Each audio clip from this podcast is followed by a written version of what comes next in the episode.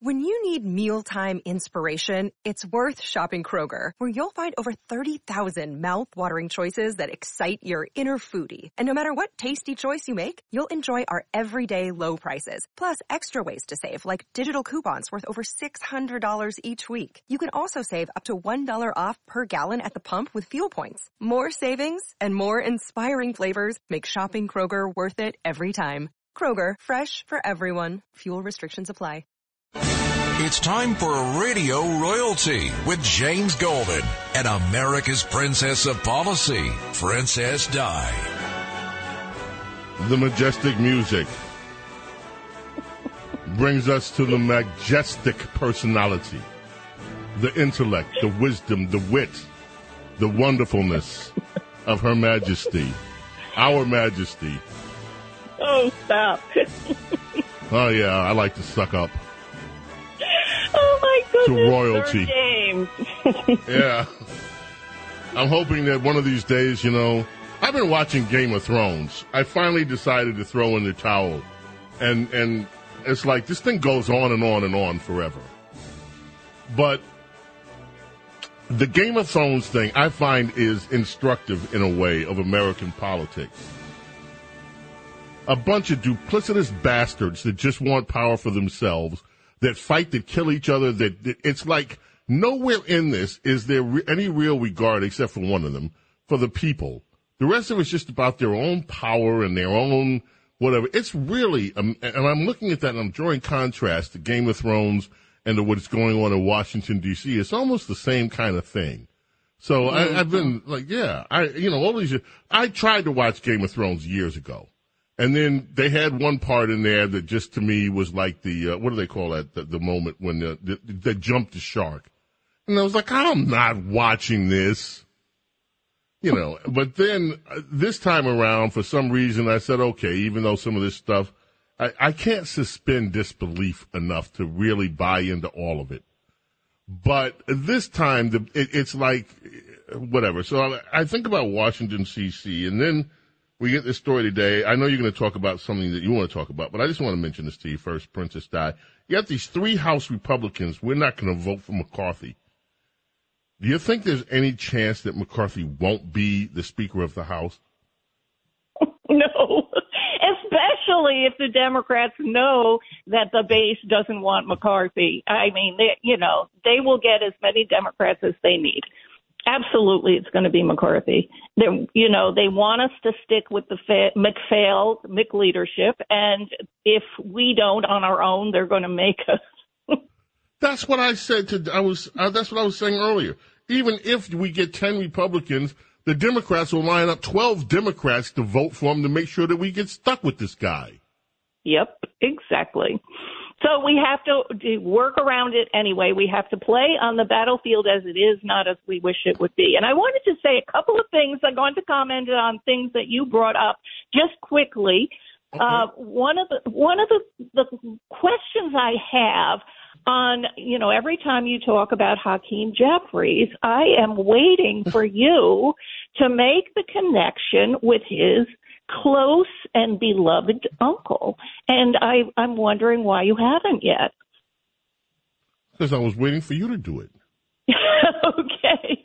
You remember the fun that we have had with Dr. Leonard Jeffries, who is close to Hakeem, who says he's close to Hakeem. And you remember from the 90s when he had a theory about the sun people, the sun and, people the ice. and the ice people. Yeah. yes. Well, I'm just one. He had a lot of other wacky theories, but there was such enjoyment, uh, you know, at his expense, so called. And I'm just wondering why we can't put that on the table again so that Jeffries himself, if he becomes the leader in the House of the, for the Democrats, is asked about it at some point. I Well, mean, we we need to do this in, and go back and get those old quotes and talk about the theories that are, you know, as as far out and wacko as Alex Jones and even worse.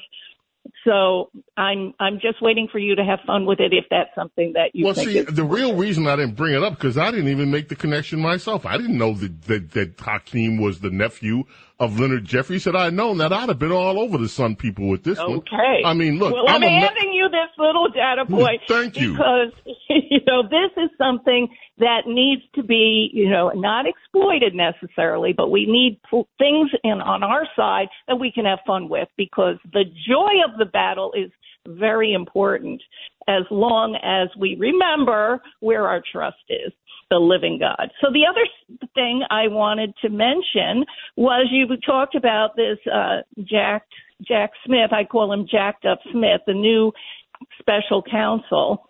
And one of the uh, important things to remember about his history is he was the chief of the public integrity section of the Department of Justice under Obama, in which he played a key role in the Lois Lerner uh, targeting and attacking of conservatives in the IRS. This guy is an anti-conservative activist, and that's all you need to know about him. Is he was intrinsically involved at targeting conservatives using the levers of power in the federal government, namely the IRS.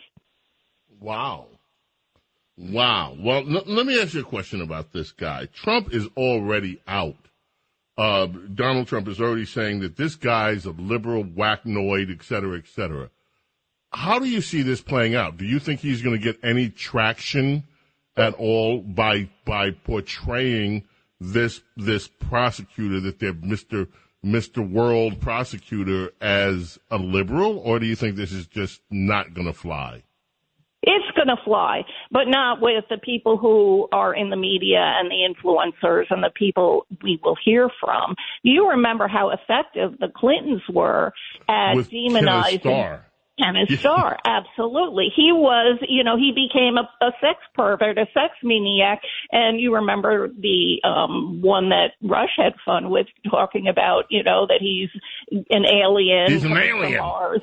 Yeah. And that- that- and he he, did wants that with- you know, Yeah, James Carville's voice. Smoke cigarettes and all of that. So they really were effective at, you know, at attacking the cops, so to speak, and they did a good job at discrediting him um, in the eyes of many Americans. And if you remember, that uh, Clinton won re-election handily in '96 because of their uh, strategy. So I think it can work with the people who hear about it, but the media has a very effective blanket over inconvenient data. Wow.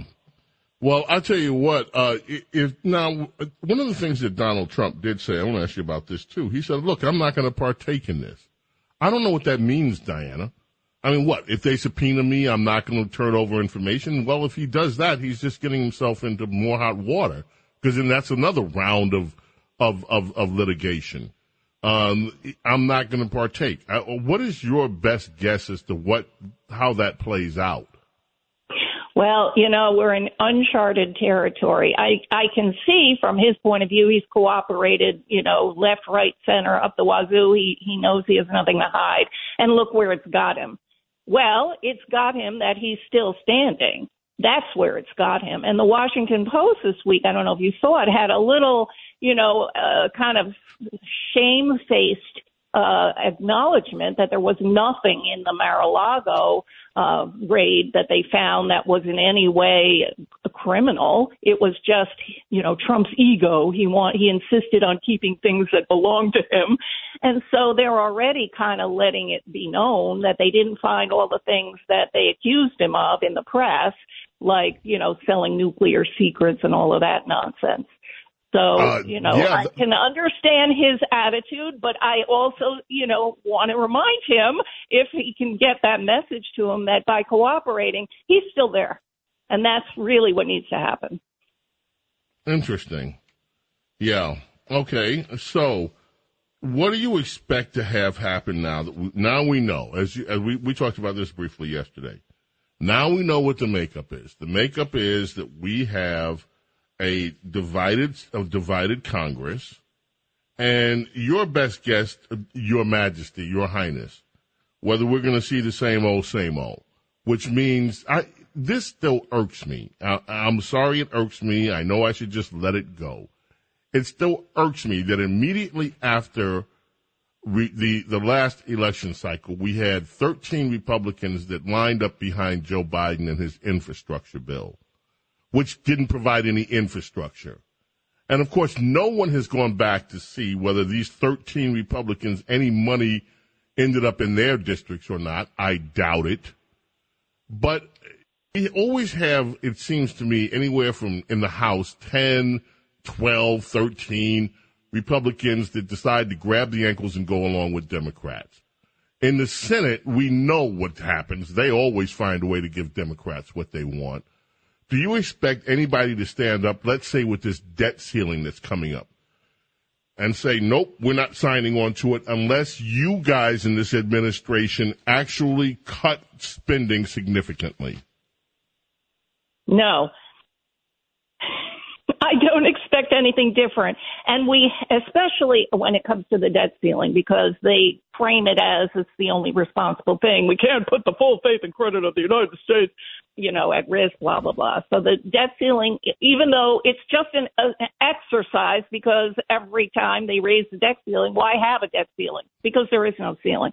But I, I want to expand on something you mentioned because okay. I think we had a picture of what to expect on Wednesday in the lame duck section, and I'm going to start calling it the shame duck session because hmm. look what happened.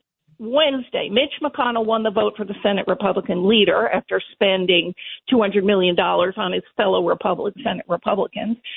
And then he said this my message to Biden is let's find some things between the 40 yard lines that we can agree on, as we did some of last year infrastructure, school safety, mental oh. health, blah, blah, blah. Okay. Here we go with that crap. The again. next thing that happened on Wednesday, and you did mention this, and this is so important to magnify right now. The same day, 12 Republicans voted to advance the Respect for Marriage Act. They needed 10 to help break the, um, the filibuster. They needed 10 Republicans. They got 12. And do you know the details of this thing? You haven't heard this, and I'm going to tell you something that should get everybody to the phones to contact their representatives, their senators. It repeals the 1996 Defense of Marriage Act that Clinton signed that basically had the federal, government putting its emphasis on traditional marriage. Since 1996, the liberals have hated that and they have tried to get rid of that.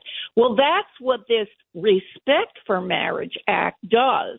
And let me read you something that I think is correct that Instapundit put out there. I tweeted it and I think you retweeted it that what this is going to mean for us believers and of, of all faiths. The Democrats are prepared, preparing the IRS to crush evangelicals in particular. Buried in the laughably titled Respect for Marriage Act, now before the Senate, are provisions authorizing the IRS to jerk tax exemption from any church or nonprofit social service agency that refuses to support the LGBTQ agenda regarding marriage. What will come in the months following enact- enactment will be a swarm of gay couples demanding that evangelical pastors or other faiths perform wedding ceremonies that many of them will refuse as a matter of faith to do. There will be similarly gay couples demanding religious based adoption agencies that only match orphans with intact heterosexual couples abandon their re- beliefs. In other words, the full force of the federal government is being prepared for the assault on tax exempt churches, church related social service agencies that liberals have dreamed of for decades. And now they have had the full support of the Republican Party because the leadership of the Republican Party did nothing to stop. This is something that they are, with a wink of a, and a smile, Mitch McConnell and McCarthy agree with when this went through the, the the House, they got 47 Republican votes. This was in July. The Senate has known this was coming. And they have done nothing to prepare other than to allow enough votes to make this happen, and to go forward. And Susan Collins requested that this not happen before the midterms. She knew, as did all of these leaders, know that if this was on the ballot, this would have brought out a lot of conservatives if people understood what was at stake.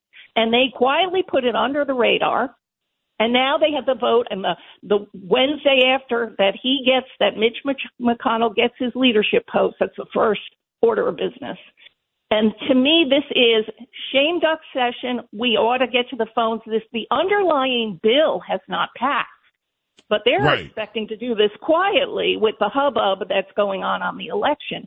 We have to have our eyes on the ball because they do a lot of dirty stuff right when the dust hasn't settled yet. And this is this to me is singularly important.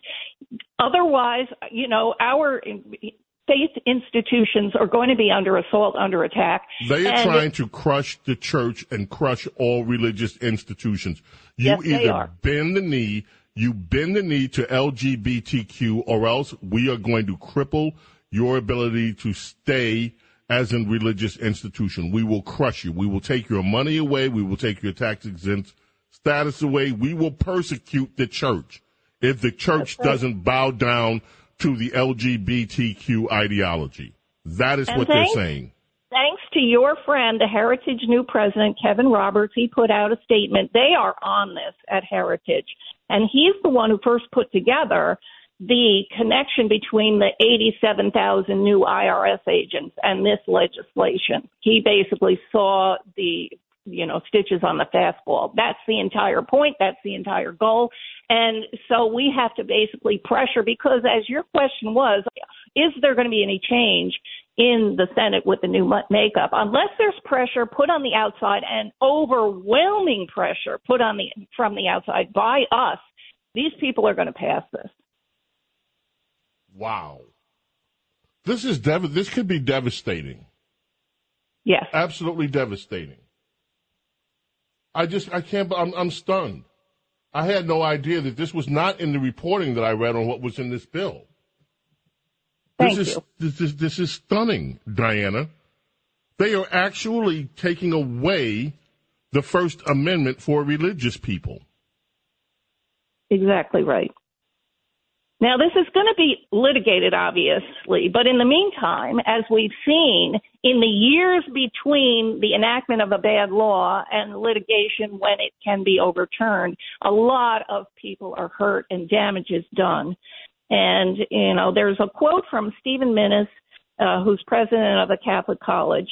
He said, Catholic institutions will have a tough time living our faith under this legislation. In fact, Giving religious institution a tough time seems to be the point of the legislation.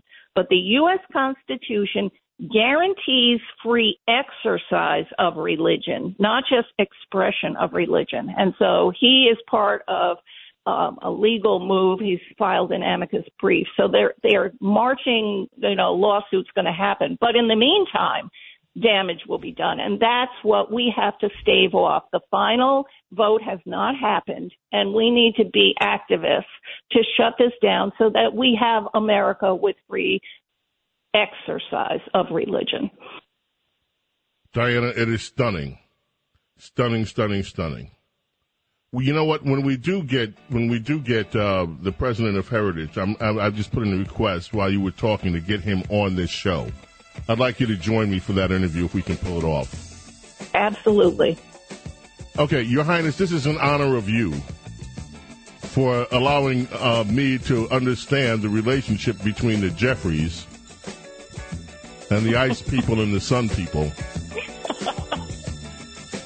Since I'm a Sun people, I would like to uh, offer this song to you, My Highness. Oh, it's called um, this is Ramsey Lewis and Sun Goddess. uh, yeah, Ram. This is uh, Maurice White, Earth, Wind, and Fire, playing with Ramsey Lewis, Sun Goddess. Your Majesty, thank you. thank you, Sir James. Always awesome to have you. We'll speak with you later. Thanks for the heads up on this. Folks, this is serious stuff. We're going to try to get the president of Heritage on next week, early next week, so that we can try to get behind this and start trying to mobilize folks. This is incredible.